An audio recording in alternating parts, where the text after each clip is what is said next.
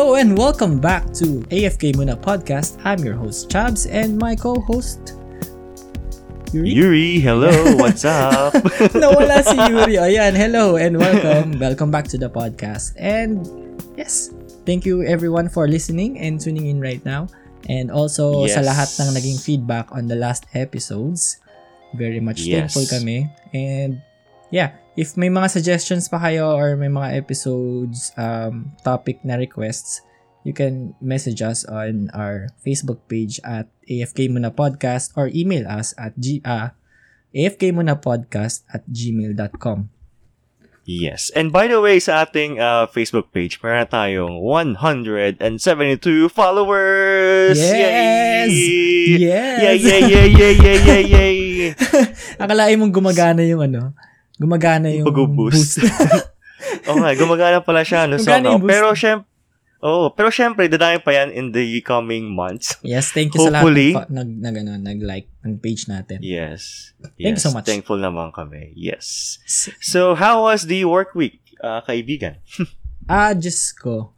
Ah, medyo busy ngayon sa office kasi dadalawang aming C E O.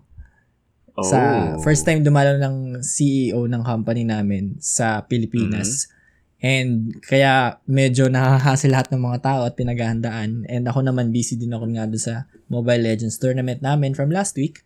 Kaya, ayun, ako kasi yung ano nun eh, game master dun eh.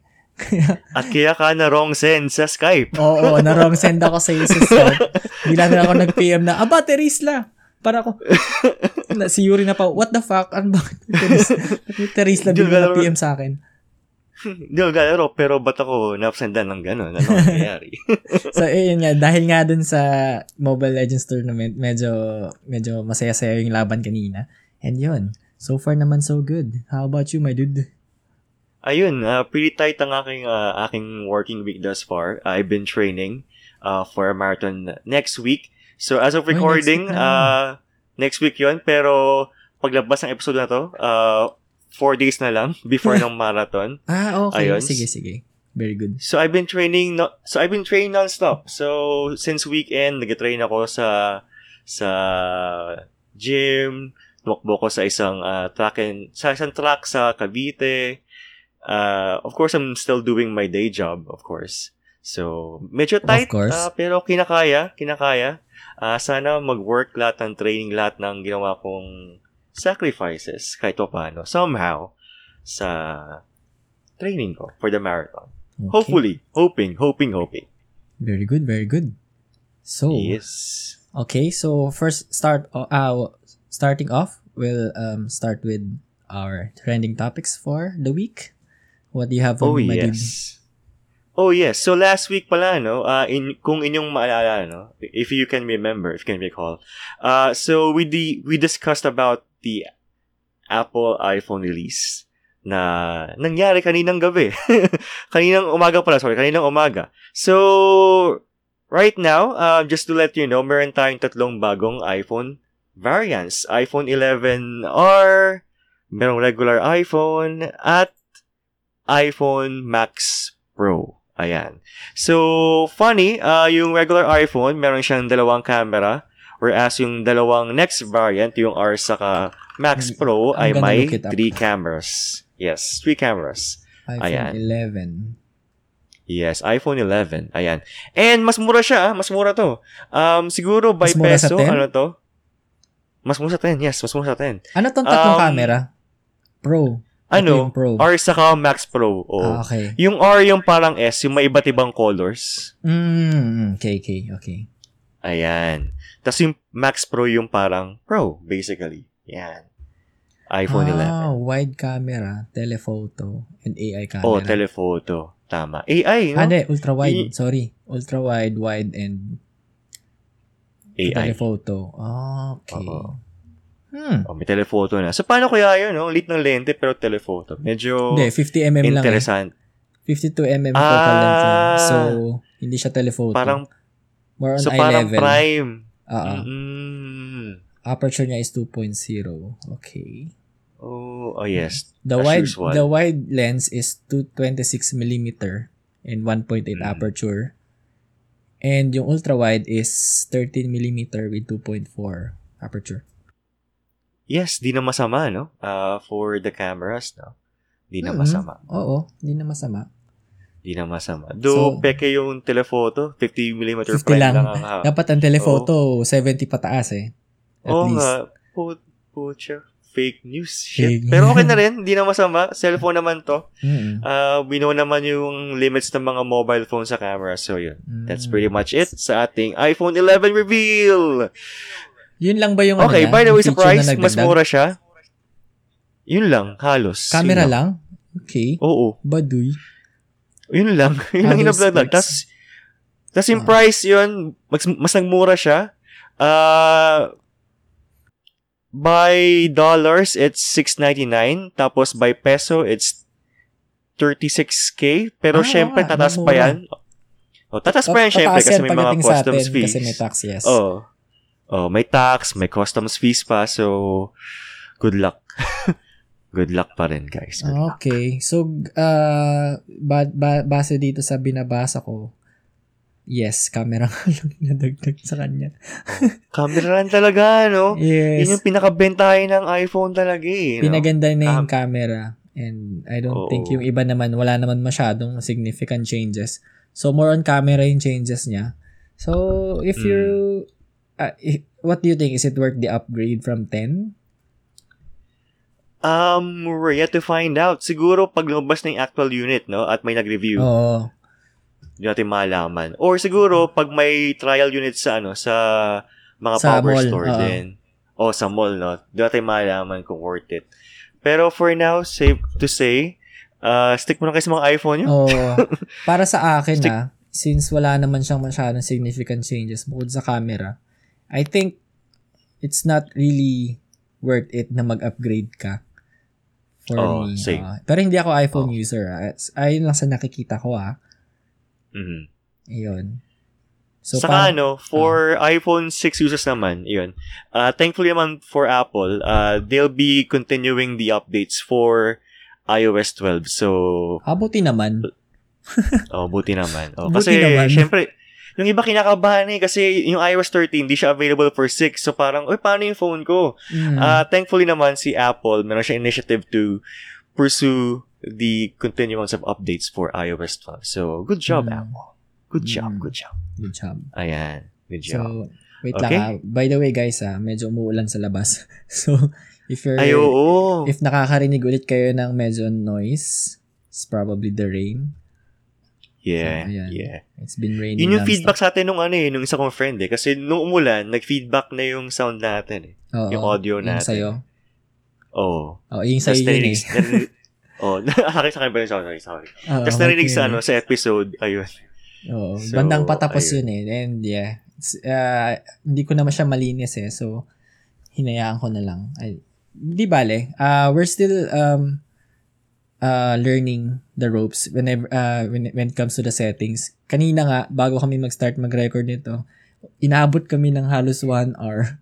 One hour. Oh, one hour and... Oh, one hour one and hour. forty minutes? Oo. Kakaayos lang nung settings namin sa audio. So, oh so in the upcoming days or up- upcoming episodes, ayusin namin yan. Mapaperfect din namin yan. Siyempre, nag-umpisa oh. pa lang kami. So, please bear with oh, us. Saswabe yan. Yeah, saswabe yan. Gaganda Trust yan. us. Yes. Trust us. Saswabe yan. So, do you Ayan. have any more news for us, my dude? Of course, my dude. So, kanina, uh, hours earlier, pagka-uwi ko sa bahay, so, nakita ko yung Twitter post ng official uh, Twitter page ng F F. Uh, mayroong bagong trailer for F F seven Remake. It's Final, Final Fantasy. Fantasy. It's Final Fantasy, Ayan. guys. Hindi Fast and Furious, ah, sorry. Ano, Final Fantasy. So, hmm, I'm gonna watch this later. Trailer. Yes, maganda yung bagong trailer kasi pinakita yung mga Turks. Yung mga bodyguard nila sa Shinra, yung mga naka-tuxedo, tapos naka-Amerikana. Oh, yes, the Turks. Mm. Ayan. Tapos may chance, um, or may stage sa game na makakalabang mo yung mga Turks. Makakalabang mo sila sa game. Oo, so, makakalabang mo naman talaga sila eh, sa Shinra. Oo. Sa Shinra Pero mas mukha silang astig dito sa game eh, kasi oh, parang, ang bliss nila eh. Nakita ko parang kamukha na talaga nila yung character sa, ano, sa Advent Children na movie. Oo, oh, kumukha na nila, no? Mm. Pati sa, ano, pati sa mobile game ng F F seven, yung parang spin-off niya, kamukha na talaga niya yung mga designs. Oo. Tapos, pero okay, no? Naka- date... Nakita na yung, oh. yung Avalanche team, at least alam ko na yung itsura nila. Kasi, syempre, hindi sila pinakita sa Advent Children. Oo, oh, si... saka yung mukha nila sa game, mukha sila mga blocks na ewan pa. Oh. Mukha silang Lego. Oh. So, how, how, how the si hell Jessie. Would you see them? Oo, oh, oh, diba? Saka, ayun, uh, may dating element na yung ano yung game. Meron naman so, talaga siyang dating element before pa. Oh, meron. Oh, meron. Oh, meron. Pwede mo nga i-date pero si Barrett mas... eh. oh, pwede, pwede. Pero ano eh, mas reinforced lang dito sa ano sa remake. Mas reinforced siya mm. in so many ways. Ayan. Oh. So, interesting. Uh, mukhang maganda yung controls. Uh, by the way, dun sa mga, ano, dun sa mga newcomers sa Final Fantasy or rather dun sa mga di pa aware sa remake. So, yung gameplay nung remake, meron siyang real-time uh, mechanics. Wait real-time. Lang. Yeah. Oh my God. Yes. Sorry, sorry, sorry for interrupting you. Merong brothel scene. Holy shit. Meron. Oh, meron, man.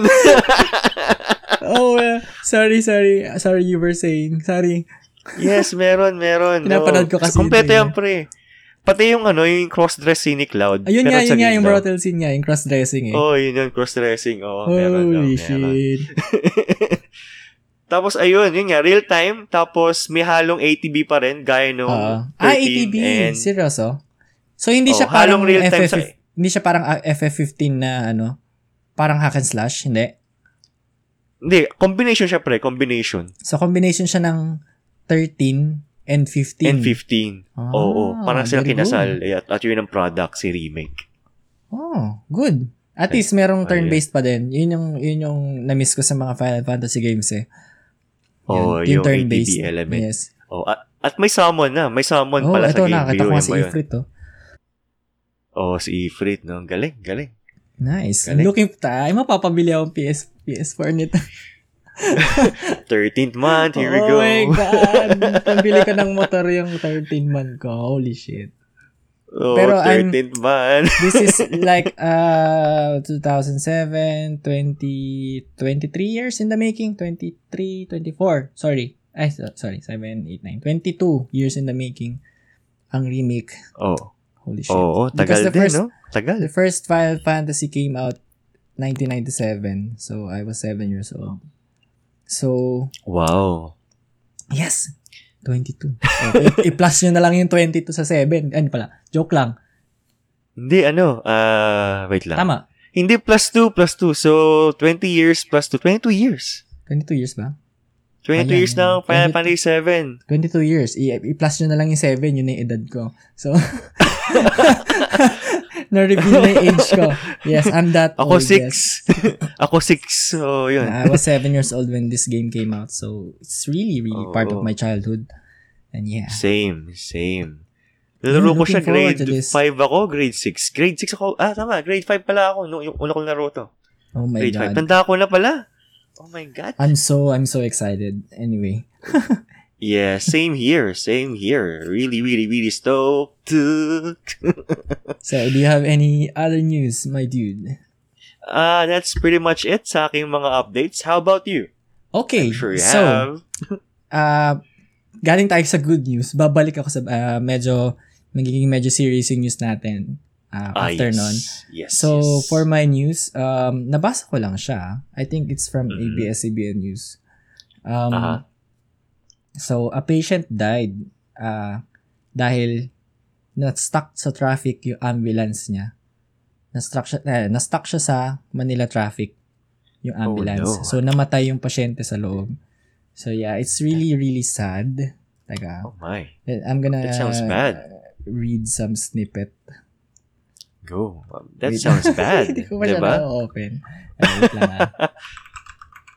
Pero ang lala, no, no, dahil sa traffic, ano, may, na mga, may mga namamatay, no? Or rather, nagkakasakit lalo. No? Mm. Grabe, grabe. So, ayun. So, ang sinasabi pa nila is, um, ayun nga, if the traffic was not that bad, it could have saved the patient. So, yun nga. So, no matter how hard we honk, even if we use our siren, if the vehicles are not moving, it doesn't matter. So, yeah, it's he's correct. So, grabe. So, lala. Bad idea na talaga gumawa sa EDSA.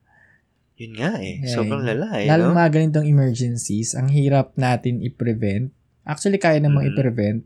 Pero alam mo yun, pag nasimulan mo na ng daan sa traffic, ang tagal mo na bago makalabas doon. So, yeah. Yun nga eh. Ang sad lang. Tama. Plus yung mga exactly. ambulance din natin, syempre, hindi naman ganun kakompleto yung materials or yung mga um, instruments para ma-save yung tao or mapaprolong yung buhay niya. Dapat talaga diretso na hospital. So, ayun. Totoo, totoo yan. May mga nababasa ako na gusto nilang, um, I think si Panelo ang nagsabi. Sinas- si, si Panelo. Sina- Panelo? Sinasuggest niya na mag ano mag mag mag chopper na lang daw pag mga ganun emergency, life or death. So where where hmm. where will you land the chopper? Or tama. Meron bang big big area dito sa Manila na pwedeng mag-hover yung helicopter or then magbababa ng tali, 'di ba? Yun nga eh. Saka ano, di naman lahat ng hospital may helipad. I mean, oh, or yes. can afford to set up a helipad. So parang, Panelo? Not, not to mention, come on! An, not to mention a helicopter, di ba?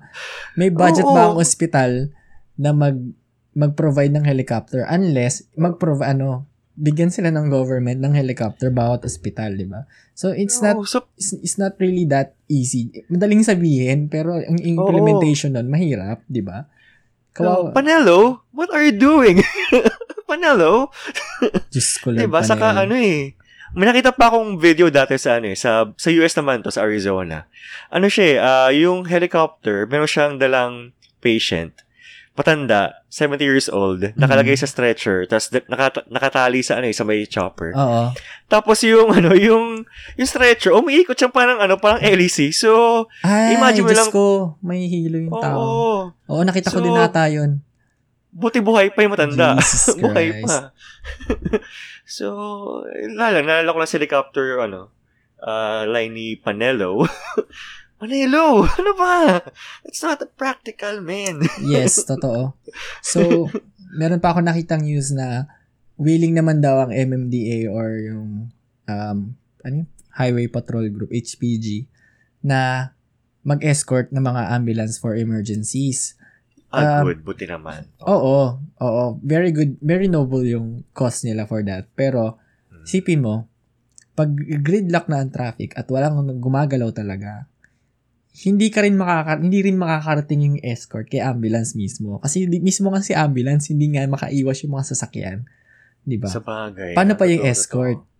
Diba? Yun yung, yun yung, yun yung problema natin ngayon na, ano eh, pinagdadaanan sa Manila or sa EDSA um mainly.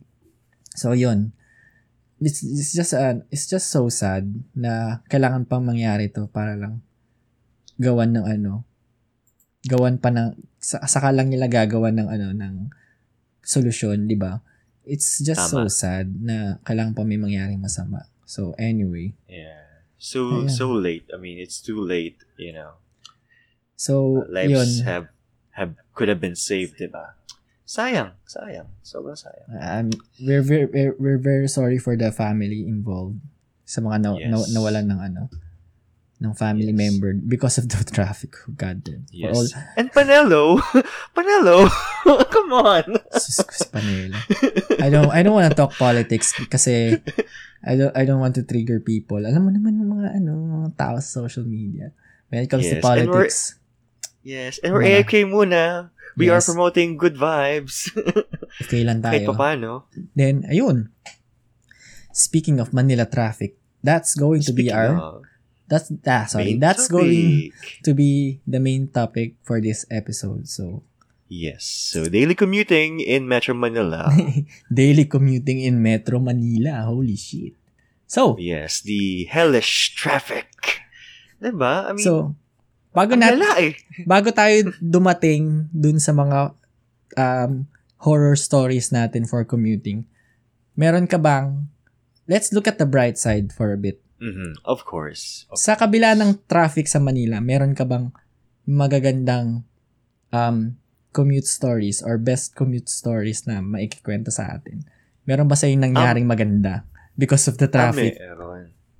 Sige daw. Ah, meron. Meron, meron. Ito ano to eh. Uh, anong Sabado pa lang. Kasi ano eh. Uh, galing ako sa, ano, sa Cubao for a meeting. So, uh, nakipag-meet ako uh, sa Flip Geeks for an event. Mm. Tapos, meron kami mga inayos ng bagay-bagay. And then, meron akong nakaschedule na training sa isang gym sa B G C. So, ang layo, di ba? Cubao, B G C. Okay, that will tapos, take you around sa normal day. Around one and a half hour. Kasi yes, EDSA daan nun eh. Tama. EDSA or C five. Uh, depende. Oh, tapos? Tapos, ano eh, Sabado, diba? So, expect mo rin yung traffic kasi, ingat, day off ng mga tao, yung ibang nagkatrabaho na may Saturday shift, lalabas din ng office or ng kanilang workplace.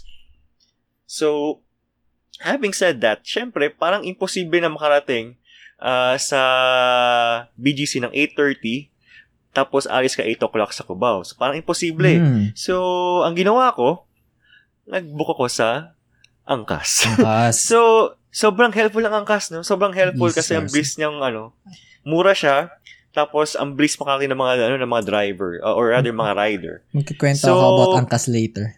Sige, sige. Oh, yes. Sige, sige. So, yun. So, dumating yung rider around uh, eight oh five. eight o'clock ako nag-book.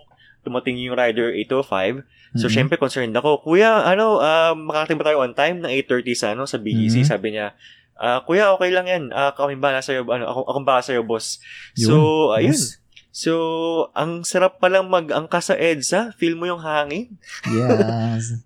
um, umiilag-ilag eh. Para kasi ano eh. Para kasi The Flash, si, ano, si Ash twenty-one. Para ka nag-Devil Bat Go sa mga, ano, sa mga kotse. So, true. Nakating kami sa B G C, sa, sa fourth strip, mga eight twenty-four. Yun yung estimate ko, eight twenty-four. Uh-oh. So, on time, on time. Maaga ako sa ano, sa training ko. Well, six minutes earlier. Oo. At on least, time, on diba? Time. Very, very helpful talaga yung Angkas na yan. Ever since na dumating mura. Siya. Oo. Mm-hmm. At mura. Kasi yung Grab, medyo, uh, Grab saka uh, the then alive Uber, uh, medyo mahal eh. Pero with Angkas, sobrang makatipid ka talaga eh. Mm. So, good job. Good Good job. Good job, Angkas. So, ako yeah. naman, alam, naalala ko back and back when I was, I think, second year college? First year or second uh-huh. year? So, yun.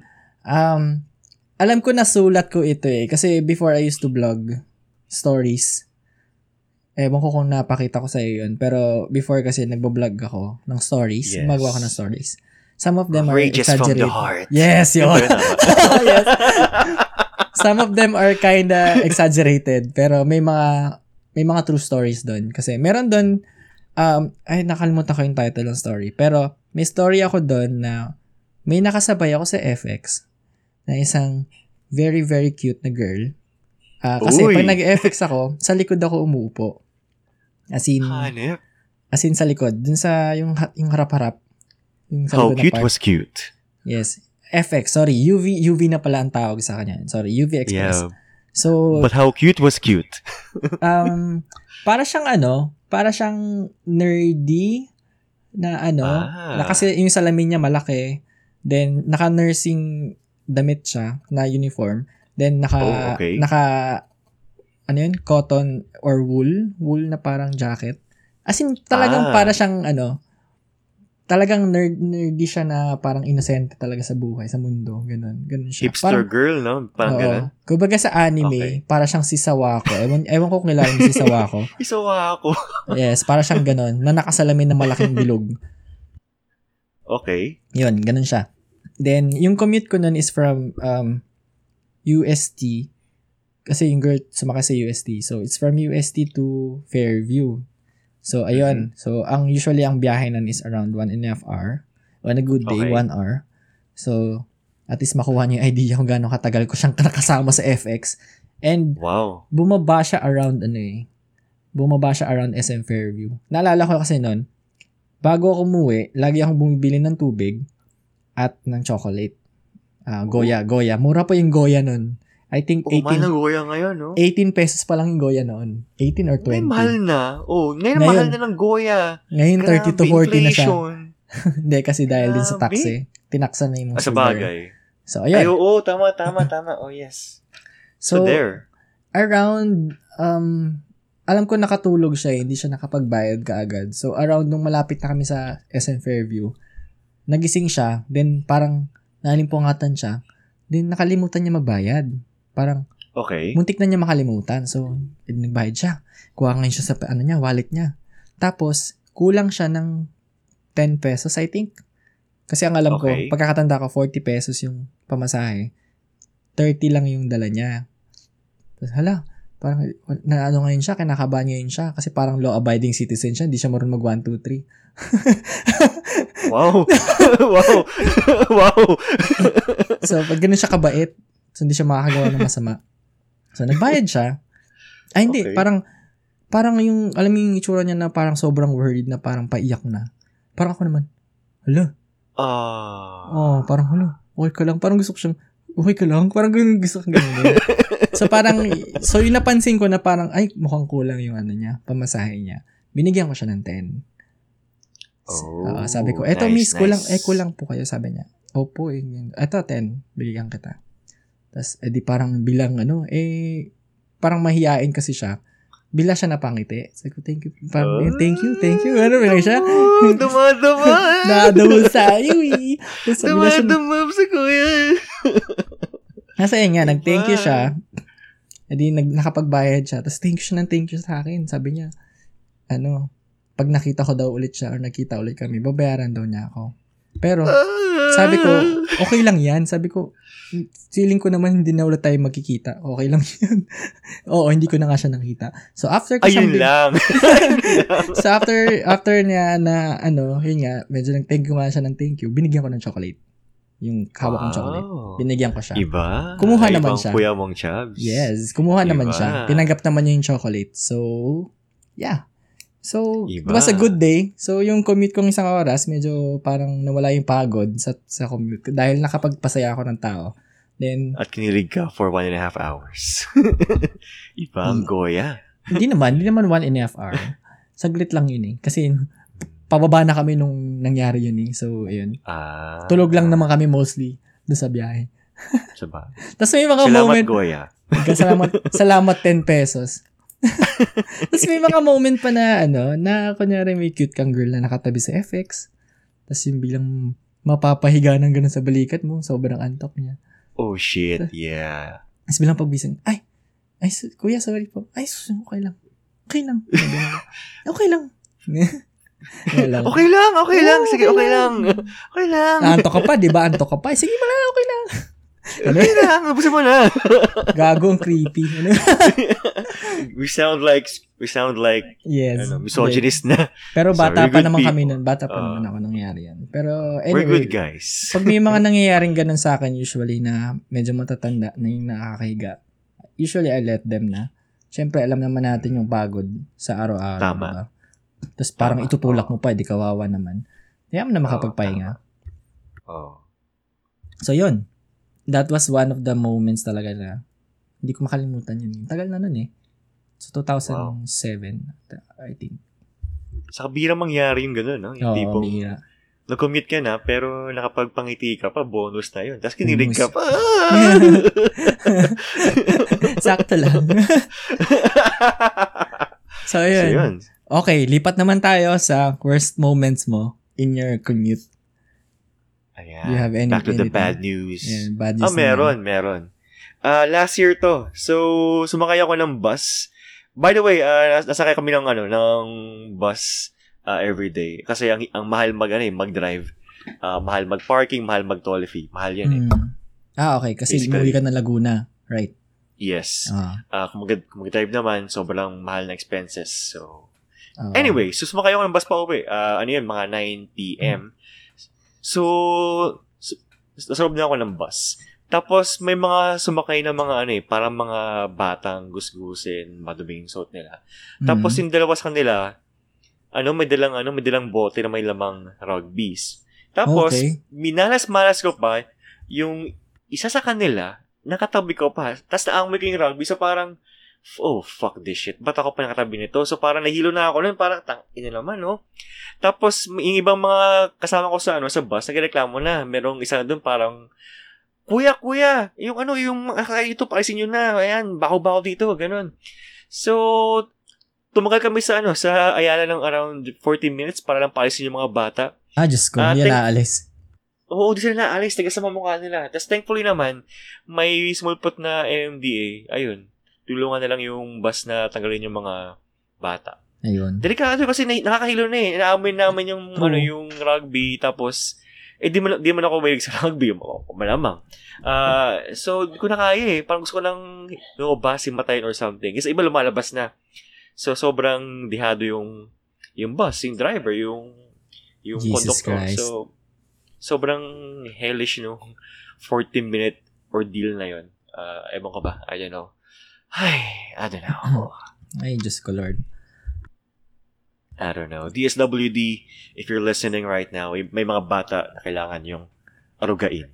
Yes. Sa mga daanan ng EDSA. Oh, iwasan maging ano, rugby boy. Kailangan nyo silang ligtas. Ayun. Yun lang naman. Yun ang aking worst commute story thus far. Ayun. Okay. So, ako, meron akong, ano ba? I think I have two, pero, ah, uh, ano muna, yung mamaya na yung isa, kasi pwede natin siyang gawing, ano, conver- ano topic. So, yung first uh, one ko, second year ulit nata ako nito, college. Ewan wow. ko, ito lang yung pinaka-tumatak sa utak ko eh. I mean, ito yung unang pumasok sa isip ko while, while thinking of worst moments. Ah, meron pa pala. Sige, nagdagdag ako. So, okay. this this moment, um, pauwi ulit ako ng Fairview, galing U S T. Aha. Uh-huh. Tapos, nakatulog ako. Ay, actually, okay, okay ba, di? Luwag, shit. Doon ako nakupo sa may gitna.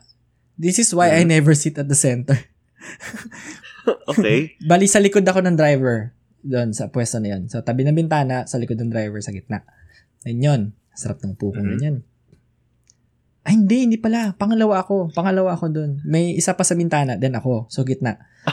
Okay. Then, after a while, may tumabi sa akin na ano, malaki siyang girl. As in, very, very, very big girl. As in, imposing, a large ganun? Girl. Yes. As in, very large. Alam mo naman, pag doon ka umupo sa gitna at may umupong ganun, sobrang, ang hirap gawin. Oo, ano ka na eh. Isa ka ng instant queso. Yeah, isa ka ng ano palaman. Ka na, instant sushi or ano. Su- Salmon sushi. Naging tuna ka, tuna. Sa oh, ano, literal, delata, ganun. Literal eh. So, parang na kami naging delata. And yung katabi niya, malaki din na lalaki. Hello! So, burger! Ay, ako yung pinakapayat. So, G G ako doon sa gitna. Naging, ano, naging pati ka na, pre. Oo, kasi naging yung katabi ko, macho. Hala. Medyo malaki, medyo malaki din yung, malaman yung arms niya. So, malaki siya. Then ako, okay. na super payat-payat ko nun. Then yung katabi ko na medyo malaking girl. Then yung katabi pa niya na malaki din na guy. Parang, okay. What the hell? So, isa ka ng party. Etong ano ko, eto yung katabi kong girl, naka-ano siya, naka-sando siya. Hindi naman, ano, oh. parang ano mga itsura. Basta sando, basta sando. So, ano. Then, yung aircon, sira. Alam mo na yung mga U V natin, di ba? May mga U V na malas oh. na sira yung aircon, yung ang lakas ng hang, hangin lang, pero walang lamig. Oh, parang, parang blower, no? Oo, oh, parang blower, aircon, pero no? mainit yung blower. Oh, eh, di grabe, grabe yung pawis namin. Pawis namin. Then, eto, so parang ako, uh, ano ba to? So, anong ginawa ko? Tinulog ko na lang. Actually, pag may mga discomfort akong ganun na, na nararamdaman sa biyahe, tinutulog ko na lang. So, mm. natulog ako. Natulog ako. Nagising ako around Siguro natulog ako around Welcome Rotonda. Nagising ako ng mga Fairview na. So, an hour later. Mm-hmm. Alam mo nangyari, magising ako. Ano nangyari? At yun, nagkikringe ako mag na, yung, okay. yung, yung mukha ko, as in yung face ko, yung ilong ko, okay. nandun sa may kilikili ng girl. As in, nandun yung ilong ko sa loob ng kilikili ni girl. May ate girl na malaki. Holy oh, shit! No. Parang ko, oh shit! Naalala ko yung amoy. Holy shit talaga. Oh, holy shit! Eh, you're syempre, done for. Ang init. Hindi, pawis na pawis kami. Oh. Imagine na lang pagtanggal ko ng mukha kang gano'n. Parang, gano'n. Yung, yung tunog na parang, ano, sticky tape na, oh, oh, oh, fuck. Tagina, naalala ko. Tapos, squeaky naman pare. Buti na lang pababa na. As in, buti na lang pababa na. As in, pagbaba ko, tsaka, punas agad ako ng mukha ko. Shit, basang-basa yung mukha ko. Holy shit. Ayun. You, yeah, that was one of the, yun yung pinaka-worst moment na naaalala ko every time I think of riding a U- uh, U V Express talaga. At, at least alam mo na yung feeling ng pagiging burger patty, no? Ah, Diyos ko, lagi ko yung naranasan. Kaya hindi na ako, after no, never na ako umupo sa gitna. Lagi ako sa likod. Kasi matangkad ako eh, so yung legs ko, kailangan din ng leg room. So, uh, ako, doon ako sa likod na umuupo ever since. Ako din eh, pag U V, lagi ako sa dulo eh, sa may, ano, mm, sa may kahit, bintana. Para, para safe, no? Kahit safe. Medyo nakakahilo at least. Oo, safe. Sa bintana talaga yung pinaka-safe na area. Mm. Tapos, pag itna ka, doomsday yun eh. Meron pa ako isang story na mabilis lang to. Uh, okay. Naalala ko noon, pauwi kami noon at, ano ba? Ano bang event to? I think Ondoy ito. Or, basta, may bagyo. Oh. So, may bagyo noon. Nasa U E ako. Then, nasuspend okay. yung class around, I think, tanghali na. Or two o'clock. Nasuspend yung, alam mo naman yung U E. Oo. Oh. Bagyo ka lang, warriors teka, kami. Teka, teka, ito ba, teka, ito ba yung ano? Ito ba yung Sabado? N S T P? Ah, hindi. Ay, so, ah, so hindi siya yung Sabado. Hindi siya Ondoy. Kasi alam ko, okay. Sabado yung Ondoy. Pero, oh. so hindi to Sabado kasi weekdays yung naka-uniform ako nun. So, okay. pauwi kami ni ano, ni Pao, Paolo. If you remember Paolo, P... P one. P one. Ano, P one. No, no, no, no, no. P... P two? P three. P, ang dami kasi Paolo eh, no? Ang dami so, Paolo. P one, P two, P three. Si P three. P three, oh. Si P three. Ah, si P three. Yes, si P three. So, si P three, oh. kasabay ko umuwi. Okay. Then, ano, as in yung baha, hanggang bewang na. Around holy U S T fuck. To. So, parang kami, shit. Holy shit. Gusto na na yung uwing-uwing na kami. Tapos, walang masakyan na kahit ano. As in, kasi walang dumadaan mismo dun sa Espanya eh. Kasi yung traffic eh. Ay, hindi, yung baha eh. Mataas na eh. So, wala nang nag, nagdumadaan doon na F X or mga bus. Oh, no. Merong, merong isang bus na nag, ano, naglakas ng loob na dumaan. As in, ordinary bus siya. So, open yung doors. Open yung okay. windows. Parang kami ni Paolo. Ang ginawa namin nun, alam ko, naglakad na kami doon sa may, ano eh, sa island sa gitna. Mm. Doon na kami naglakad mismo. Tapos, okay. edi pag may dumadaan na bus, umaalon. Umaalot hindi kami ni, ni pa hawakan namin yung yung ano yung yung harang tas uy magtataas kami para hindi kami mabasa. Grabe yun ah. Tapos na. May nakita kaming isang bus na medyo hindi siya ganoon kapuno pero tayuan. Nag oh. ano na kami, naglakas loob na kami as in talagang tinalon na namin yung hanggang bewang na baha. Then sumakay kami Ay, wow. sa ano. Sumakay na kami kahit nakatayo kami sabit. I, we don't care. Makauwi lang ka talaga.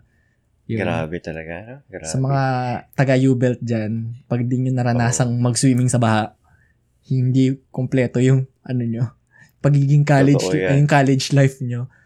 Kasama yun sa, ano, paglaki. Pag-swimming oh, sa baha. Bah- baha ka lang, warriors kami. Oo, oh, true. Yan. Ay, meron pala, pre, nung, ano, nung Ondoy, pre. Si, ano, si Leon, si Ohio. Nilakad niya yung, ano, diba? Nilakad niya mula U E hanggang bahay nila? Yes, taga-Taguig siya, diba? Oh, nilakad so, doon niya, di ba? Sa Pasay so doon siya dumaan. Oh, from U E to Taguig, nilakad niya. Uh, Oo, oh, tas think about that. Oo. Tas Ondoy days yun. Oo. Oh, through through the rain, yun. Through the wind, iba ka, Ohio, isa kang hmm. alamat. Ga, ga, baliw din kasi si U E, alam mo naman si U E, late yan, oh. notorious yan for suspending the class, very late. Oh. Na, napagalitan Kaya, nga siya ni Isko, di ba? Oo, oh, ni Yorme, ayun, oh. na nasampulan. Nasample lang uh, siya ni Isko. Kung ayaw nyo, kung ayaw nyo makinig, umalis kayo sa Manila. So, ayun. So, ayun. Come on, Esther.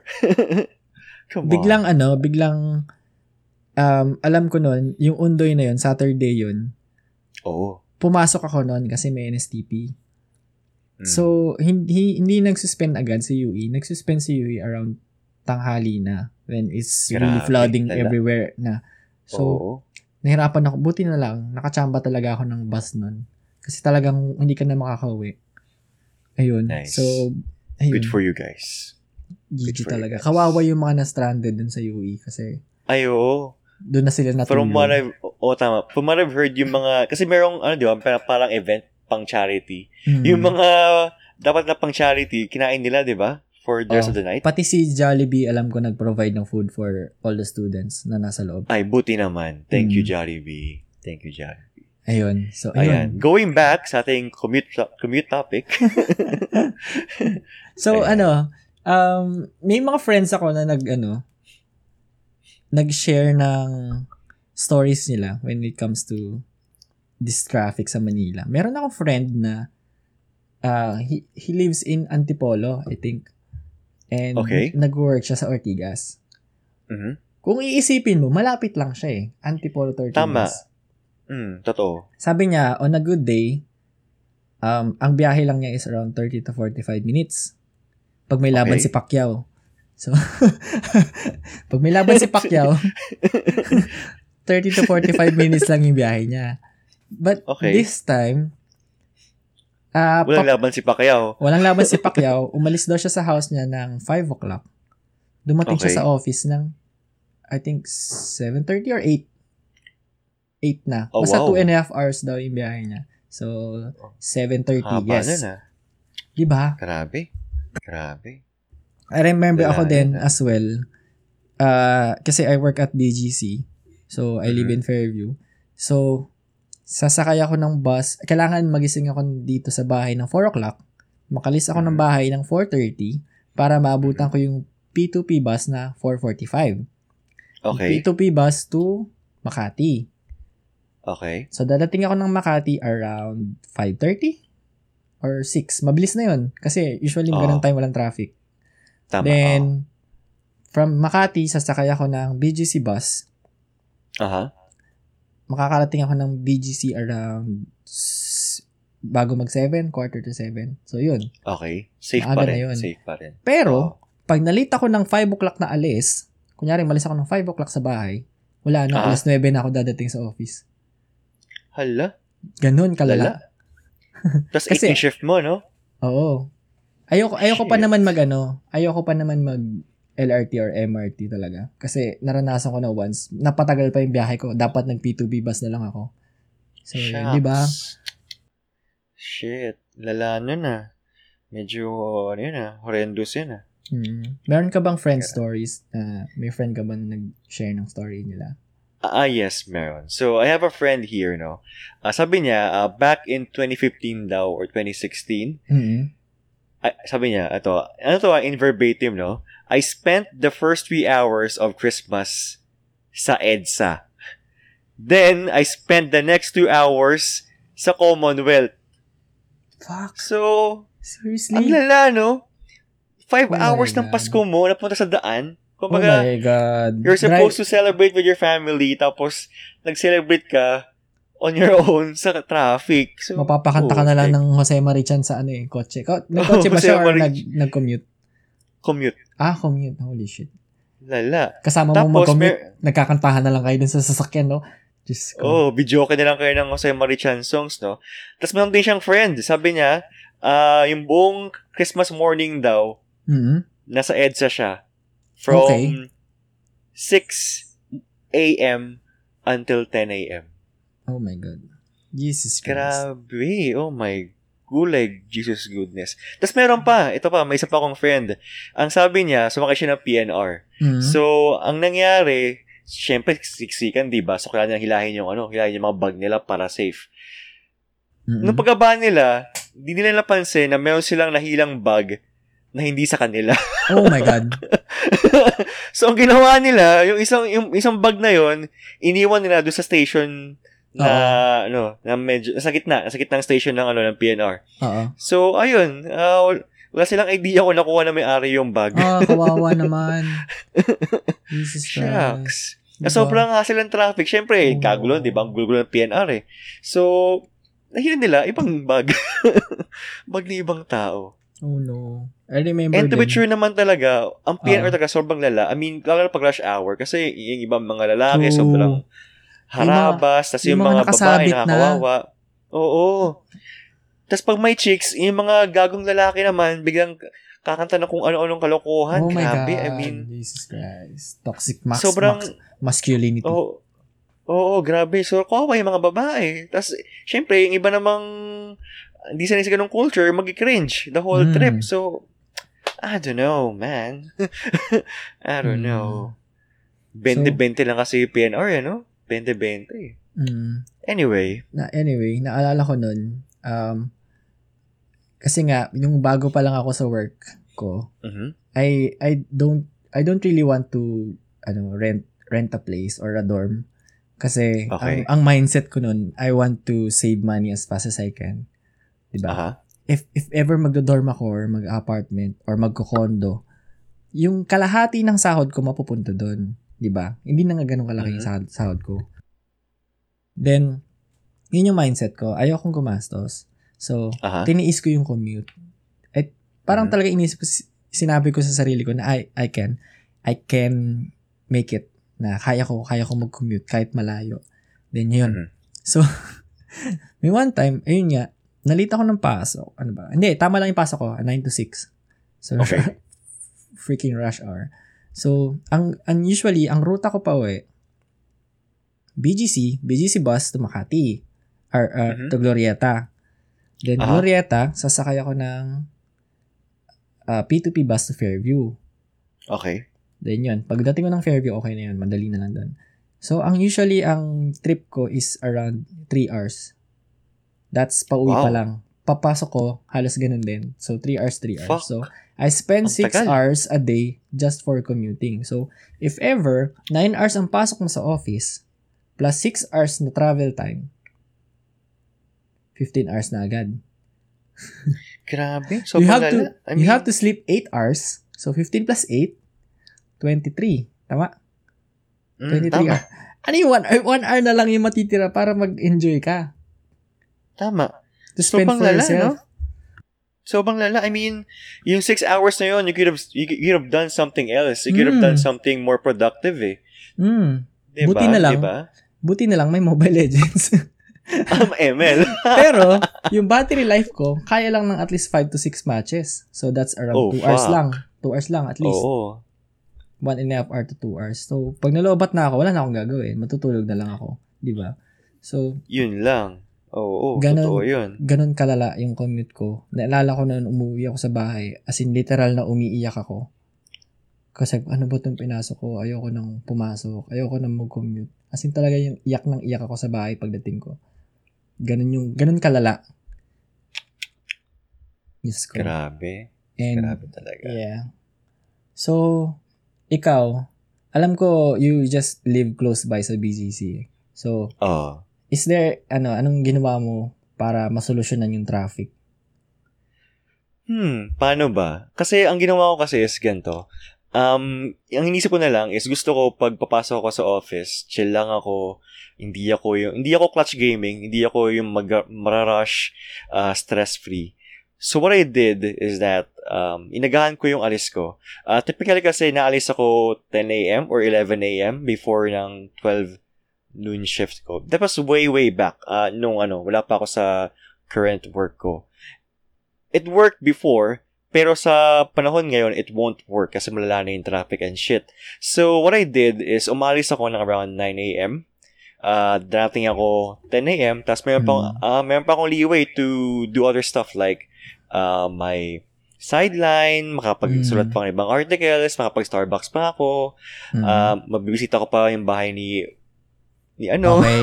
uh, so, may, may leeway ako. Uh, saka stress-free ako. Wala akong, wala akong, ano, wala akong, wala akong dinadamdam kasi, yun nga, um, nakating ako sa B G C on time or rather, mm. way, way, way ahead of time. So, yeah. Ayoko kasi nang stress talaga ako eh, kasi pag mag- pagpangit yung simula ng araw ko, like clutch gaming ako tapos uh, mm. na-rush ako. Ang pangit nung simula nung trabaho ko eh, hindi ako makapag-focus ng tama. So, ayun lang, mm. inaga- inadjust, ako talaga nag-adjust kasi given what's going on uh, with our traffic sitch, uh, medyo ano eh, medyo complex na yung sitwasyon, magsanga-sanga siya. So, I ha- really have to adjust. I really mm. need to, you know, uh, to step up. Pero sa ayun. Mga nakikinig, ah, uh, para may reference lang sila. Ang shift mo ay anong oras na sa start? Ayun, twelve p.m. So, twelve in the, twelve, twelve in the afternoon. Ayun, ah, so, okay. So, twelve. twelve in the afternoon. Right. Uh, oh, tapos uwi ako ng nine p.m. Ayun. So, yun ang pasok niya. twelve to nine. So, oh, twelve to nine. Ako naman, for reference, ang pasok ko talaga is nine to six. Okay. Pero, luckily, uh, napunta ako sa isang company na medyo lenient sila pagdating sa pasok. So, hindi sila okay. mahigpit. Buti, ano, more like yung project na napasukan ko, hindi siya mahigpit sa schedule. So, uh-huh. so medyo flexi. As in, yung flexi ko is around six a.m. to twelve noon.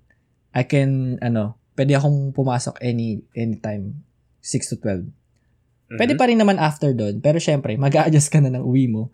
If ever, pag dumating mm-hmm. yung time na ganun, syempre, kung pumasok ka ng two o'clock, uuwi ka ng ano, uuwi ka ng, uh, kunyari, pumasok ka ng twelve, uuwi ka ng nine. Ganun. Oo, oh, tama. Or, eight hours. Pumasok ka ng two o'clock, uuwi ka ng eleven. Mga ganun, mag-a-adjust mm-hmm. ka na lang ng pasok mo. So, yeah. Lucky ako na nakapasok ako sa ganung company. Kaya, walang, walang lates. Adjust ka lang. Nice. Uwi. Nice, nice, nice. O, yun. Sana all. Kasi, kapag tinignan mo, meron lang ano ang, ang Manila eh. Meron lang silang, uh, may certain time lang na sobrang traffic. May, sob- may time na bearable yung traffic. Walang time Tam- na walang traffic. Oh. Yes. Walang ganun. Yes. Walang, walang, totoo, totoo. Walang in-between. Ay, grabe, walang, no? I mean, oo, walang uh, very heavy at low. Walang low. Kung, very oh. heavy at heavy lang. Grabe. Walang middle ground, no? Walang I mean, middle ground. Malala na eh. Malala na eh. Uh, Saka, before sa ano, before, di ba, pag one a.m, walang traffic, uh, oh, sobrang yeah. clear na lang ang daan. Ayan. Pero sa ibang parts ng Metro Manila, may mga truck, ang daming sakyan. So, parang mm. mapa, what the fuck na lang eh. Like, what's going on? Uh, di ba? Ako, lalay, lalay. Ano ba? So, ang solution ko na naisip, Ah, kasi around nung mga time na sobrang lala na, as in yung talagang everyday na ako umiiyak pag uwi ko sa bahay. Um, okay. Yung ano, yung, yung girlfriend ko at that time, um, uh-huh. shinare niya sa akin tong Angkas nga. Kasi uh, oh. inisip ko din yung Uber na yan eh, or Uber or Grab. Pero pag syempre, from, from B G C to Fairview, magkano abutin yun, di ba? At least five hundred. Oh. So, daan-daan yun. Tama, tama. So, yun. Inintroduce niya ako kay Angkas. Si Angkas noon ay eh, medyo illegal pa. uh, so, hindi, dumating pa nga sa point na sa Telegram kami kumukuha ng Angkas. Naalala mo ba yan? Ah, talaga? Oo. Uh, parang meron silang Telegram group na okay. Sasali ka doon sa group. Telegram ba? WeChat? Basta yun. Alam ko Telegram ah. eh. So, sasali parang ka doon sa... Uber din dati, no? Uh, Kasi ba, di ba, oh, Telegram sa dati. Okay, so, anyway. So, sasali ka kay Telegram group. Then, sasabihin mo na, any riders available, uh, P G C to Fairview, ganyan, sasabihin. Uh-huh. Yung mag- magre-reply yan, sasabihin yung rates nila. Usually, yung rates is Angkas rates naman. So, okay. fair naman sila pagdating sa rates. Hindi siya habal rate. So, inintroduce sa akin yan. Yung, uh-huh. yung girlfriend ko nun, meron siyang suki na ano, na rider. Ah, uh, nakalimutan oh. ko yung name niya. Basta yun, si Kuya, nakalimutan ka name, name niya, pero sobrang grateful ako sa kanya. Usually, yes. ang ang Angkas rate from B G C to Fairview is around one hundred, ano, no, two hundred fifty pesos or more. Oh. Para sa akin, para sa akin, okay na yun. Kasi ang commute ko, umabot din ng ganun. So, okay. nagpa-five hundred ako everyday just for commute. So, grabe, no? Makarinig ako ng grabe. two fifty, kalahati yun ng binabiyahe ko, anong binabayad ko. Sabi ko, shit, okay, sige. Half the time, half the price. Sige. Patusin ko na yung two fifty. Pero itong, ano, itong, itong suki namin na Angkas rider, binigyan lang niya ako ng two hundred. Kasi oh, sinasabi nice. niya, oh, magaling, mabait naman sa akin si girlfriend mo, ganyan, mabait ka din naman sa akin. Sige, okay lang. Nice. Okay lang, bigyan kita discount. Basta kunin niyo lang ako lagi. Sabi ko, okay, sige, ayos. Yun, fine. I will, I will. Kukunin na kita. Pauwi mula ako ng maaga. Naalala ko nun. Umalis ako ng B G C around five. Mm-hmm. five or six. Oo, mga ganun. five or six. Usually, pag umuwi na ako ng ganung oras, makakarating ako ng bahay ng nine or ten. Mm-hmm. Nag-Angkas ako. Nakarating ako ng bahay ng seven. So, one hour lang yung wow. biyahe ko. Bilis ah. So ako, holy shit. Oh my God, this is the life. Sana ganun to everyday. Thank you, Angkas. Thank you, Angkas talaga, sobra. So, yun, parang ako, grabe, grabe. I-contemplate ako. I had an idea na if ever I'm going to push through working here and be in B G C, nasa Fairview ako nakatira, and ayoko mm. nga mag-dorm, ayoko rin mag-apartment. Mm-hmm. So, yung idea ko is, kumuha na lang ako ng sarili kong motor. Diba? Ah. So, kinompute ko. Ah, kasi ang motor ko, for reference, is a Honda Beat. So, ang brand new niya is around sixty-three thousand cash. So, kapag hulugan, aabot ng around seventy plus, seventy-eight, ganun. Mm-hmm. So, ang ginawa ko, kinompute ko. Kung five thousand ang down, magkano ang monthly ko? Diba? Ang, ang monthly ko around one thousand eight hundred ata for twelve months. Para mm-hmm. ko, shit, eh yung commute ko araw-araw magkano? Diba? two hundred. Oh. To, five hundred. A oh, day. five hundred. A day. Oh. So, yung one thousand five hundred na yun, for for a month na. Plus gas. Sabi natin, ang gas natin ay uh, five hundred a week for the a gas. A week, oh, tama. Oh, diba? At the very least, oh, at the very least. Actually, hindi nga lang, ha, ha, halos three hundred lang yung gas ko a week, eh. Diba? Parang, holy shit. Mm. Plus parking, fifty pesos, flat rate. Ah, oh, grabe. Saan yan? Sa uptown? Uh, marami, marami sa B G C na flat rate fifty ah. pag motor. Okay, okay. okay, so, okay. Holy shit. Parang, oh my God. Sige. Pinaalam ko talaga. Siyempre, alam mo yung mga worried parents, uh, ano naman mm. natin yun, um, tanggap naman natin yun na talagang skeptical sila pagdating sa motorcycle. Siyempre, alam mo naman sa Pinas. Oh. Totoo. Uh, diba? Usong dami, aksidente. Dami kamote. Oo, kamote mm. riders. Then, uso yung talagang, ano, yung aksidente sa motor. Kasi easy lang mm. eh. Isang, kama, isang mali mo lang, buhay mo kapalit eh. So, oh. yun, yun din yung consider ko. Kaya ko ba? Mm. Kaya ko ba magmotor?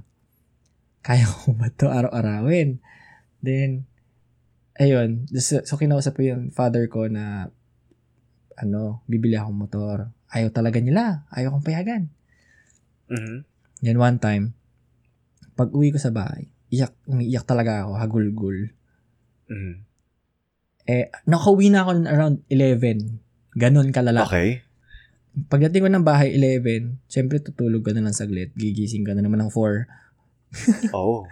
Grabe. Ilang, ilang hours lang? Umiiyak, umiiyak talaga ako. Tas, yung tatay ko, sakto kukuha ng tubig, galing kwarto. Oh. Nakita niya ako. Sabi niya, oh, anak, nangyari sa'yo? Kasi ayoko na.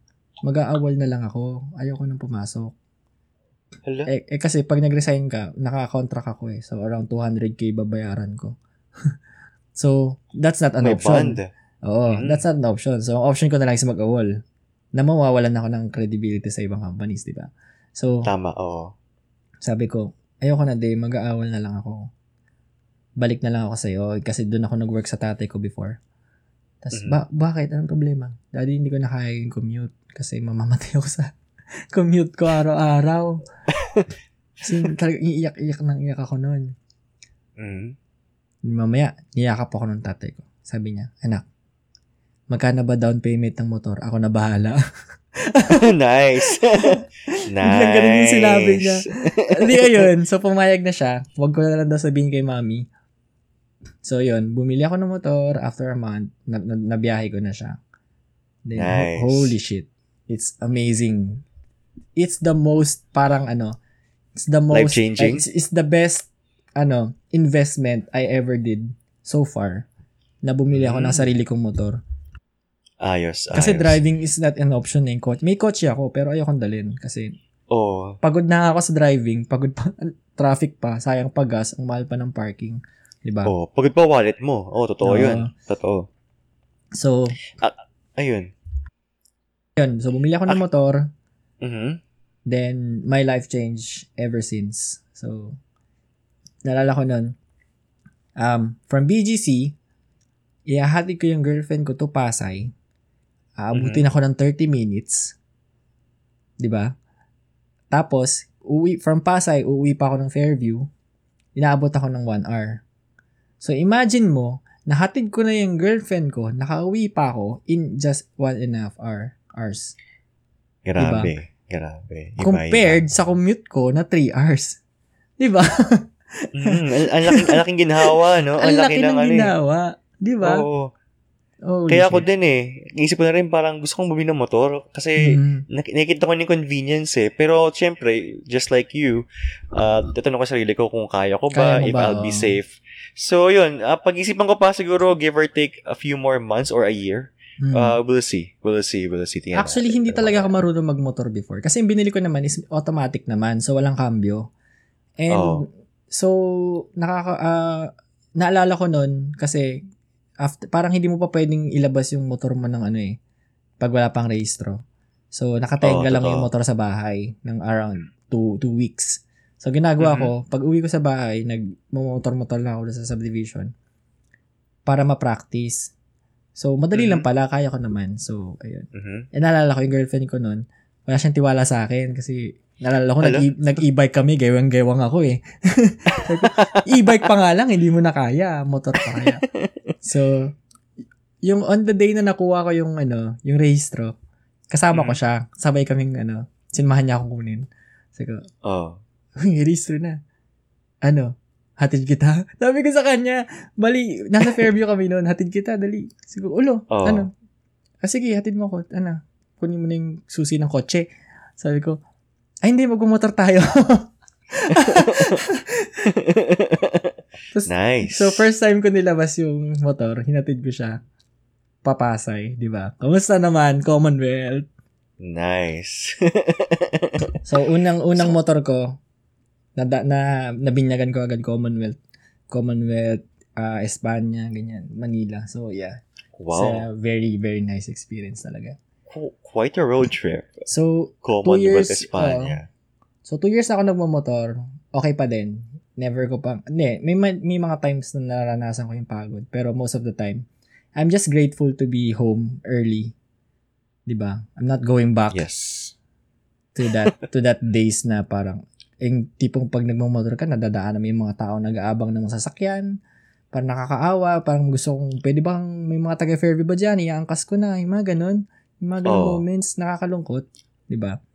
I'm just grateful to be on that position na kaya ko na magmotor or nagagawa ko yung ganun, di ba?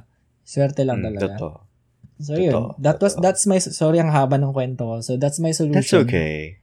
Yun yung solution ko. To battle traffic in Manila. Mag, magmotor. mm. Nice, nice. Good job. Good to jump. mm. If ever naisipan mong bumili ng motor din, samahan kita. Oh yes, yes. I'll let you know. I'll let you know. Ano eh, okay. Yun nga, sabi ko nga, give or take few months pa kasi hindi pa ako sure eh, kung kaya ko at kung paano. Ayun.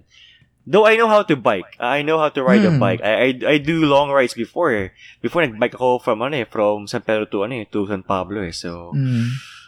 we shall see. We'll find out. Tingnan natin kung anong mangyayari sa pag-reflect ko. Sige. Actually parang bike lang oh. siya na mabilis lang yung mas mabilis lang. So uh, kung medyo sanay ka sa bilis, kayang-kaya mo yan. So sige, ayun. Sige, sige, sige. So tingin mo, bukod sa pagbumotor na ginawa ko, Nag, may, ah. may may nakikita ka bang solutions? Ano pa ba? Ibang solution? Uh, actually, um, I, I wouldn't consider these as solutions. More like approaches na lang sa traffic.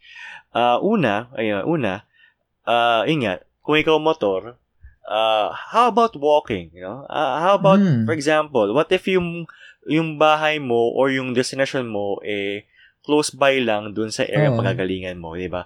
So, instead of commuting or driving, why not walk, di ba? Uh, uh, why not walk? Or kung ano kang bike, uh, mag-bike ka na lang. At least, oh. iwas ka sa Exercise. carbon... I- i- oh, Exercise iwas ka sa carbon footprint o oh, safe yung environment, di ba? Wala kang emission. Uh, saka, yun nga, sabi mo nga, exercise, di ba? Mm, yes. So, why not consider those? Tapos, ano pa ba? Lately, uso na yung mga, ano, yung mga work-from-home scenario. Yung mga uh, work-from-home options sa ibang mga uh, office or ibang mga companies. So, hmm. why not take advantage kung merong opening? Why not work at home instead kung kaya naman? Or, uh, or kung amenable naman, di ba? Kasi, ano eh, uh, malala talaga yung traffic switch sa Metro Manila. And besides, uh, most companies are doing their uh, transactions remotely and through online uh, means. So, why not Consider, Oh, lalo B P O. Kasi meron na mga work from home option ng B P O eh. So, mm. why not take advantage of that, diba? Why not? Pwede nyo pag-isipan. Yun ay kung may ganong option sa kumpanya or sa mm. balak nyo applyan ha, or kung amenable man sa inyo. Okay? Kasi I do understand that some people want to be in an office kasi nga, kumbaga social life yun eh. Social uh, means uh, yun eh, diba? Lalo kapag may so, family ka, magandang option yung work from home kasi at least you can still spend time with your family instead of being stuck at traffic. Diba? Yes, so true, so true. Kumbaga yung time mo for your son or for your daughter or to, to anyone in particular, diba? Mm. Uh, mas mabibigay mo sa ganung type of working option. Mm. And lastly, yun nga, yung ginawa ko kanina, um, try to manage your time din. Kasi uh-huh. minsan, mayroon mga scenario na di, di mo maiwasan eh. May mga aksidente, may mga uh, di inaasang roadblock. So you have to uh, take uh, take those in mind. You have hmm. to be updated din sa balita actually kasi helpful 'yun. Uh lalo na pag mga pag, lalo na pag weather, malaking factor 'yun eh sa traffic eh. So you really need to be updated and from there uh manage your time, allot your time if needed. So that's pretty much it. 'Yun yung mga nakikita kong approach, not solutions, okay? But hmm. rather approach, okay? Uh, kasi, as to how we can uh, combat traffic. Ganun. Kasi ang alam mo, nakikita kong solution dyan, uh, mm-hmm. hindi na hindi na tayo yung may ano nito eh. Actually, may part tayo is yung discipline nga ng tao, yes. and drivers discipline. Uh-huh. So, uh, isa sa manakita kong solution is pahirapan yung pagkuha ng license. Driver's yes. license. Tama, tama. Totoo yun. Diba? Kasi yung iba, Wag ano gawing eh. brochure, no? Ginagawang brochure, eh. Diba? Valid I D na lang ang driver's license ngayon, eh. Hindi na siya, Yay. hindi na siya parang, ano tawag dito? Right ba yun? Right to drive? Oo. oo. Ang malupit pa, dun sa exam, may kodigo pa yung ibang, ano, driving school. So, oo. grabehan. Diba? Parang, parang bibigay parang na lang sa'yo, eh. Oo, hindi mo na pahirapan, eh. Bibigay away. na lang sa'yo, eh. Ganun na yung license ngayon, eh. So, isa yun oo. sa nakita kong solusyon, pahirapan yung, or at least, gawing mahigpit yung pagkuha ng license. Lalo na sa mga public transport na drivers like jeepneys or taxis or mm. buses, yun. Then, another solution na nakita ko is, alam ko na pag-usapan na ito before sa sa government na uh-huh. i yung trabaho, wag lang sa Manila. Kumbaga, yes. tanggalin na yung provincial rate, ilagay yung ano, ilagay yung mga works and offices or yung mga B P O companies na usually nandito sa Manila, ilagay sa mga kalapit na probinsya like Laguna, Bulacan, mm. ano pa yes. ba? Yung mga lalapit. Ah, Ayun, Cavite. Cavite, Laguna, Bulacan, and Bulacan, siguro Batangas, oh. Oh. or around North, Pam- Pampanga, Pangasinan, ganun. Pampanga, oh, tama. tama. Malayo na ata yung Pangasinan. Pero basta yun. Oh, oh medyo malayo yun. Tulo-tulo yun, oh. So, yung, yung mga malalapit na provinces sa Manila, doon na lang ilipat mm. yung, ano, yung work. Or at least, i-extend lang yung work sa around those areas. Para yung mga mga friends natin na malapit or doon nakatira, katulad mo, taga Laguna ka, hindi ka nalalayo. Hindi oh. ka na pupunta na Manila para lang mag-work, di ba? Doon oh, ka na lang tama, sa Laguna. Tama. Nasa bahay ka na, yung commute pa is hindi ganun kalala. Diba? Yes, Kami naman din yes. mga nataga Manila. Ako kasi, ako malapit ako sa Bulacan. Kung meron man dito malapit sa Bulacan na work, doon na lang ako, diba? Oo, oh, totoo. Ayun. Kasi ang pinakamalapit sa akin na um, working area is Techno Hub eh. U P Techno Hub. So, Commonwealth pa siya. Abutin pa ako ng thirty to forty-five minutes on a mm. commute. Pero pag minotor ko, mga twenty minutes lang. Oh, or or ten pa nga eh kung tuan eh. Kung kaya, Fairview pa lang eh. Oh, Fairview pa lang. Ginagawa pa ginagawa pa yung M R T dito kaya sobrang traffic. Mm. So, ayun. Mm-hmm. Uh, ayun. Another solution is ayun nga, work from home options. Gawin sanang four days na lang ipasok, pero twelve hours. Ah. So, well possible. Oh, possible. four times a week, pero twelve hours ang shift. So, makukuha mo pa din yung ilang hours 'yun. forty-eight hours a week. forty-eight hours a week, yes. forty-eight hours a week, pero four days lang. So, may isang, siguro, um, iba-iba na lang yung shift. May mga Monday ang off, may mga Wednesday ang off, or may mga Friday ang off. At least, para hindi lahat, kunyaring, pag Friday lahat ang off, eh di mag- magta-traffic ng Thursday. Tama. Yung tama. Friday naman, walang sasakyan. Para at least mabalance na may ibang So, hindi hindi lang laging yung araw na to yung walang traffic. At least mabalance yung shifting na etong company, etong bigay na work from home, and or yung off, ganun. Diba? Totoo, totoo. That's very true. Or if ever um, naman, hmm? sorry, uh, di ba may mga companies nga na nag-work na inaalawang work from home? Ganun na lang. At least once a week may uh, work from home, di ba? Tama. Or at least twice a week. Ah, eh, di ba? Tutuwasin eh. Hmm, hindi kami tamad ah. Ayaw lang namin mag-stuck sa traffic. Oo, oh, oh, make no mistake. Kumbaga, we're just considering yung best options kasi uh, given the situation, uh, we need to we really need a uh, a workable approach, 'di ba? Kasi mm-hmm. tayo kawawa eh. Tayo kawawa. Ayun. Ay, eh uh, 'yun, tingin ko 'yun lang yung nakikita kong solution so far. Siguro naman makakaisip mm-hmm. naman ng go- government natin. Pero ah, yun nga eh. Pero, ano yan eh? It's a really complex issue talaga eh. Uh, ano pa ba? Ayun, ito, ito yung mga naisip ko. So, from my end naman, naisip ko bigla. Actually, dati ko pa siya naiisip. Pero, why not phase out old vehicles, diba? Diba? Pwede naman eh. Yung, siguro old buses. Oh, old buses, yes. Uh, uh, at least, dun tayo magsimula. Oh, dun tayo magsimula. Yung mga tipong nineties pa, eh, phase out na natin. I mean, uh, kasi may mga diba? Kaibigan tayong retro, ano eh, bumibili ng lumang car, then nire-remodel nila. Diba? Oh, tama. Kawawa naman sila. Si, uh, siguro kung yung ang car mo ay working pa naman and hindi hindi siya may at may nasisira or nagbe-breakdown. Kasi yun yung usually cause ng traffic eh. Pag may nag-breakdown na car. So, eh, kaya, if kaya pa naman ng car mo mag-drive ng ano, ng matagalan, kahit luma na, okay pa yun. Tatamaan ako dito oh. kasi may luma akong kotse. So, ayun. Um, Kasi pa ba? Buses nga. Yung lumang buses, oh. sana i-phase out na nila. Tapos, And, ayun, transpo. Ano, uh, electric. Kla- mm. Actually, pwede yun, no? Yung mga e-buses, no? Pwede yun. Maganda oh, solution yun. E-buses, ah. Oh. Oo, maganda solution yan. Tapos yun, speaking of buses, ayun, yung ating transpo system. Uh, if we can uh, fix it out, then all that's, good. Uh, ah. That's uh, that's going to be a long shot, sa tingin ko. Yes, medyo long shot. Yes, but at least take initiatives. Kahit dahan-dahan lang. Bin- dahan, binigyan dahan, na nga ng government ng solution eh. Like, lahat ng jeepneys gawing e-buses. At least, good for the environment. Diba? Oo. Oh, walang carbon footprint pa. Tama. Mm. I mean, hindi ka na magbabayad ng gas, diba? Tama. Parang, oh, tama. Pero, karamihan ng mga kapatid nating jeepney drivers na nagagalit doon sa solution na yun. Diba? Mm. So, alam mo yun, binibigyan ka na ng solusyon, pero ayaw mong gawin. Yun eh. Yun yung mahirap sa, ano, sa atin, sa Pilipinas. Kaya, nga, eh. It's going to be a long shot. Kahit bigyan ka ng bigyan ng solution, kung ayaw mong sundin, wala. Walang mangyayari yes. talaga. Ano rin kasi tayo eh, we are, we are stemmed in, ano eh, in traditional beliefs and notions. So, true.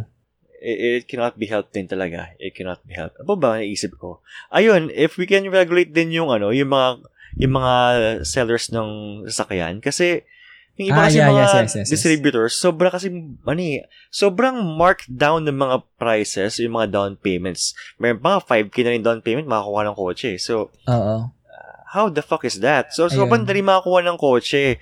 Or at least, gawing stricter yung requirements before ka makakuha ng kotse. Uh, kasi, sariling garahe, ganun. Sali, oh, sariling garahe, ikaw, ikaw, ikaw ba ay qualified mag-drive na maayos, all those stuff. Or, so, kailangan lang hipitan ng regulations. Oh. Ilan kayo gagamit ng kotse, kung kakarpool exactly. ba. Pwede, kasi oh. may iba may mga iba na mag-isa lang naman, nagbibili ng tama. Kotse. Pili ka na ng motor, oh. di ba? Mag-isa ka lang naman eh. Oo, oh, tama. Tama, tama. So, yun, all those factors, kailangan talagang i-regulate yung pagbili ng sasakyan kasi sobrang baba ng ano, ng ng down payment, so sobrang lenient ng requirements, eh, kahit sino makapili ng sasakyan in no time. Tapos po, naipang, naipang kamoting driver at rider, so, mm. ay. Lalo, na, lalo na yung paglabas talaga ng, ano, ng Grab at Uber. Doon dyan yung ah, nagdagsa yes. yung mga sasakyan eh. Simula nung Oo. nila, sabihin natin yan, ginawa nga yan solution for traffic or commuting. Kasi may mga taxi tayong hindi tumatanggap ng pasahero. So, ginawa ang Oo, solution is yung Uber and yung Grab. Pero, anong nangyari yes. naman yan, nung lumabas yan, dumami naman lalo yung sasakyan kasi marami nag- oh, nag-hope. Actually, isa ako sa mga nag-hope na maging Uber drivers. Sa totoo lang, naranasan ko maging Uber driver. Ah, yes, yes. Nabuto ko yung E-Rem mo na yun. For a day. Isang araw lang ako naging Uber driver. The next, kinabukasan na dengue ako.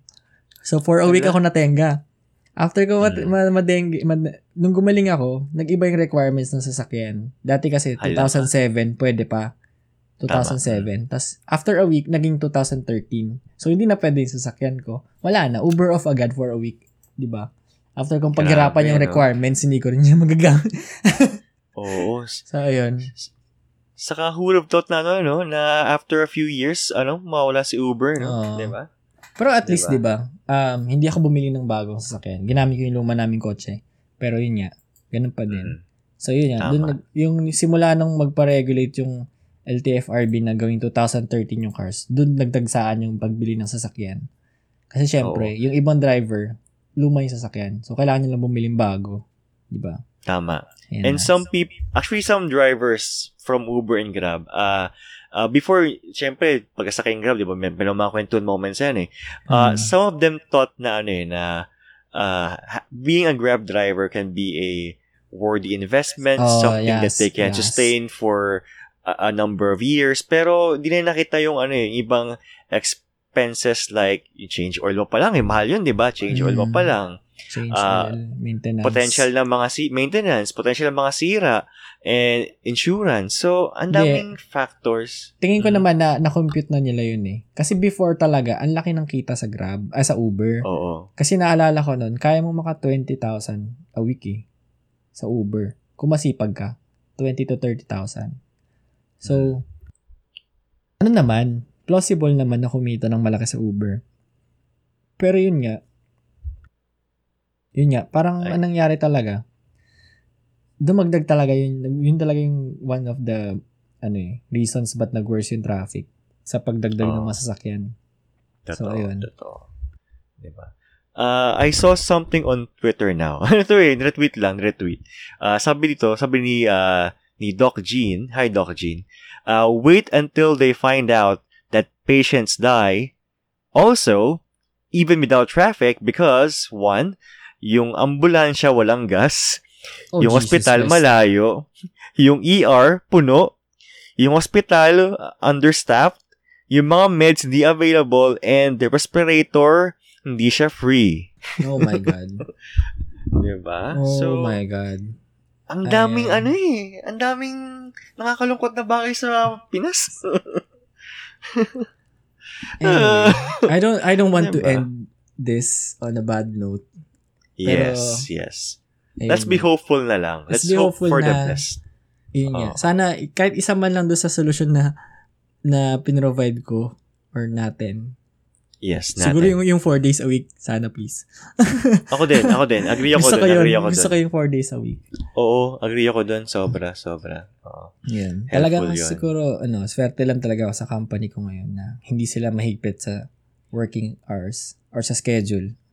Kaya, yeah. umaalis ako dito na bahay ng ten, nakakarating ako ng eleven thirty. Okay lang.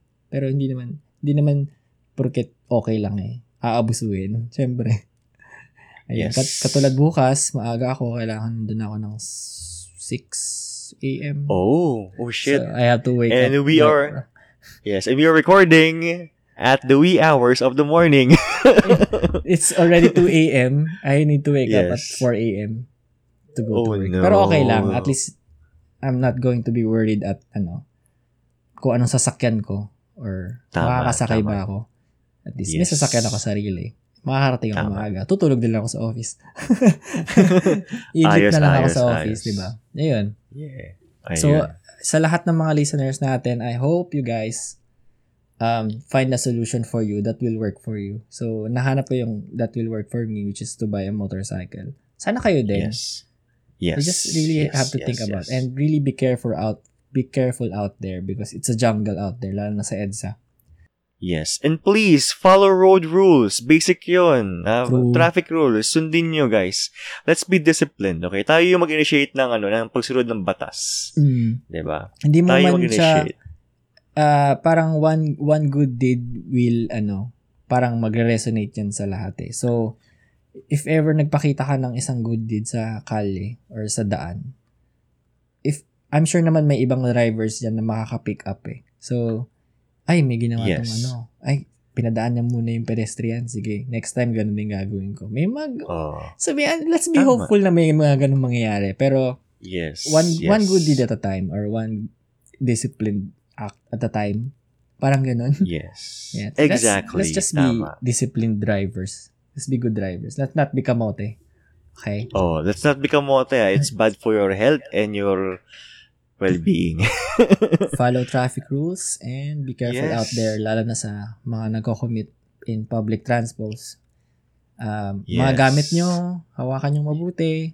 Ingatan nyo, yes. Ingatan, mga valuables. If ever may jewelries kayo, itago na lang muna sa bag. Yes. Stuff like that. And also sa mga girls, iwas sa ano, alam nyo na, mga oh, masasamang mga... elemento, mga oh. manyakis. Oh, grabe, dam- dami na sa, ano, sa commute. Anyway, so that's pretty much it for our main topic. Do we have any final reminders? uh, yun na, nasabi ko na yung final reminders ko. Just, so just be careful, guys. So anyway, I want Ayan. to shout out na lang sa yes. ano, eight Parallel Assault Division again, uh, mm-hmm. P C Enthusiasts Philippines, and of course, yung mga ka-team ko sa, ano, sa work ko, P S Compass and events team. And also yes. sa, yeah, yung mga friends ko sa ibang bansa, hello, mga nakikinig. Thank Hi, you for, guys. Thank you for listening sa podcast and thank Domo. you for supporting. Thank you. Domo, ako pala, meron akong ano, yeah, meron akong quick promotion pala. Uh, it's from a friend. Hi, Jello. So, si Checkmat, ano siya, isang uh, jiu-jitsu gym sa Las Piñas. Nag-open siya ng bagong gym sa, ano, sa B G C. Uh, they call it B G C Fight Club. So, they're offering boxing, Muay Thai, and jiu-jitsu. So, mm. basic contact sports. Um, so, kaka-open lang nila. Uh, fees are super cheap. As in, as in mm, super nice cheap. Yan. Ayan. So, basically, yung entry pass mo for one day, two hundred fifty lang. Tapos, Hmm? full session na agad for oh. one day. So, saan yes, yan? yes. Sa ano to? Sa may Active Fund Building sa ninth Avenue. B G C? B G C? Seryoso? Okay. Sige. Yes. I-ano mo ako dyan? So, dali mo ako dyan. Sige, sige, Let sige. Actually, mag-enroll din ako sa, ano, sa October after ng ano yan, mga race ko eh. Punta tayo so, dyan. Ayun. Samahan mo ako. I wanna see. Yes. Yes. Thank you, Jello, sa pag, ano, sa pag-recommend. Ayan. And shout out as well to my A I friends. And yes, hello, Melanie. Yes, Melanie pala. Uh, she, she's actually uh, asking if she can guest here sure. so that she can talk about mental health.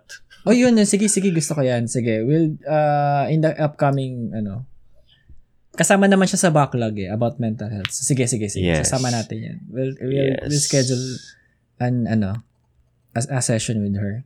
So, yes. Yes. Hello, so, Melanie Gale C. Hello. So, yeah. And to my A I friends, hello. I'll see you guys tomorrow. And last last din pala, uh, uh, follow us as well, yung yung yung business namin, yung pawprints dot p h sa Instagram. Oh, yes. So, yes, yes, nasabi yes. nga namin sa episode zero, it's a pet photography service. So, if you want to, ano, have your pets photographed, Uh, yes, you can call us at pawprints dot p h at Instagram. And yun. Yeah. And alam ko, magre-release kami ng products soon. Mga nice. Pet, pet, ano, pet accessories. So, watch out for it. So, if you follow yes. us there, you can actually see that for yourself. So, yun. pawprints dot p h. Yun. pawprints dot p h. And sp- speaking of, speaking of, I believe our next topic for our next episode is about photography. Tama ba? Oh, yes, yes. Oo nga, yes. Okay, ito yung topic talaga na maalam talaga kami. So, if you have any yes. questions or, or if you have anything, any, any topic you want to learn about photography, please do let us know. Yes, diba? Yes. Even mobile photography, we, we can help you out. Uh, walang problema dyan. Yes. And how to be a pro. Ayan, uh, lahat na yan, nasagutin namin next week. Yes. So, if you have any messages, follow us at facebook dot com. Um, it's uh, A F K Muna Podcast. And also at, you can message message us, uh, sorry, you can email us at mm-hmm. afkmunapodcast at gmail dot com. Okay? Yes. Kung may mga yes, tanong yes, kayo. And inquiries. Oh, yes. Yeah. Messages there. So, yeah. I think that's about uh-huh. it for this episode. Thank you guys yes. for hanging Thank out you. with us. Yes. And, yeah, I hope na may tutunan ulit kayo sa aming episode at natuwa naman kayo sa stories namin, mga kalokohan ng college. Ay, mga throwback. At ang Goya ni Chubbs, ang at ang chicks at ni Chubbs. Ang Goya at ang pawi sa kilikili. ang, ang pagiging burger patty. at, at ang baha ni Ohio. oh, oh my God. Anyway, thank you guys. Alam ko marami pa tayo stories niyan, pero siguro in the future na lang. Yes. Yes. Thank you guys. Thank you guys. Maraming yes. salamat. And also, salamat yes. sa mga nag-feedback nga na about sa quality ng audio. And we will work on it in the upcoming episodes. So for now, yeah. Thank you for ano coping up or pagtitiis.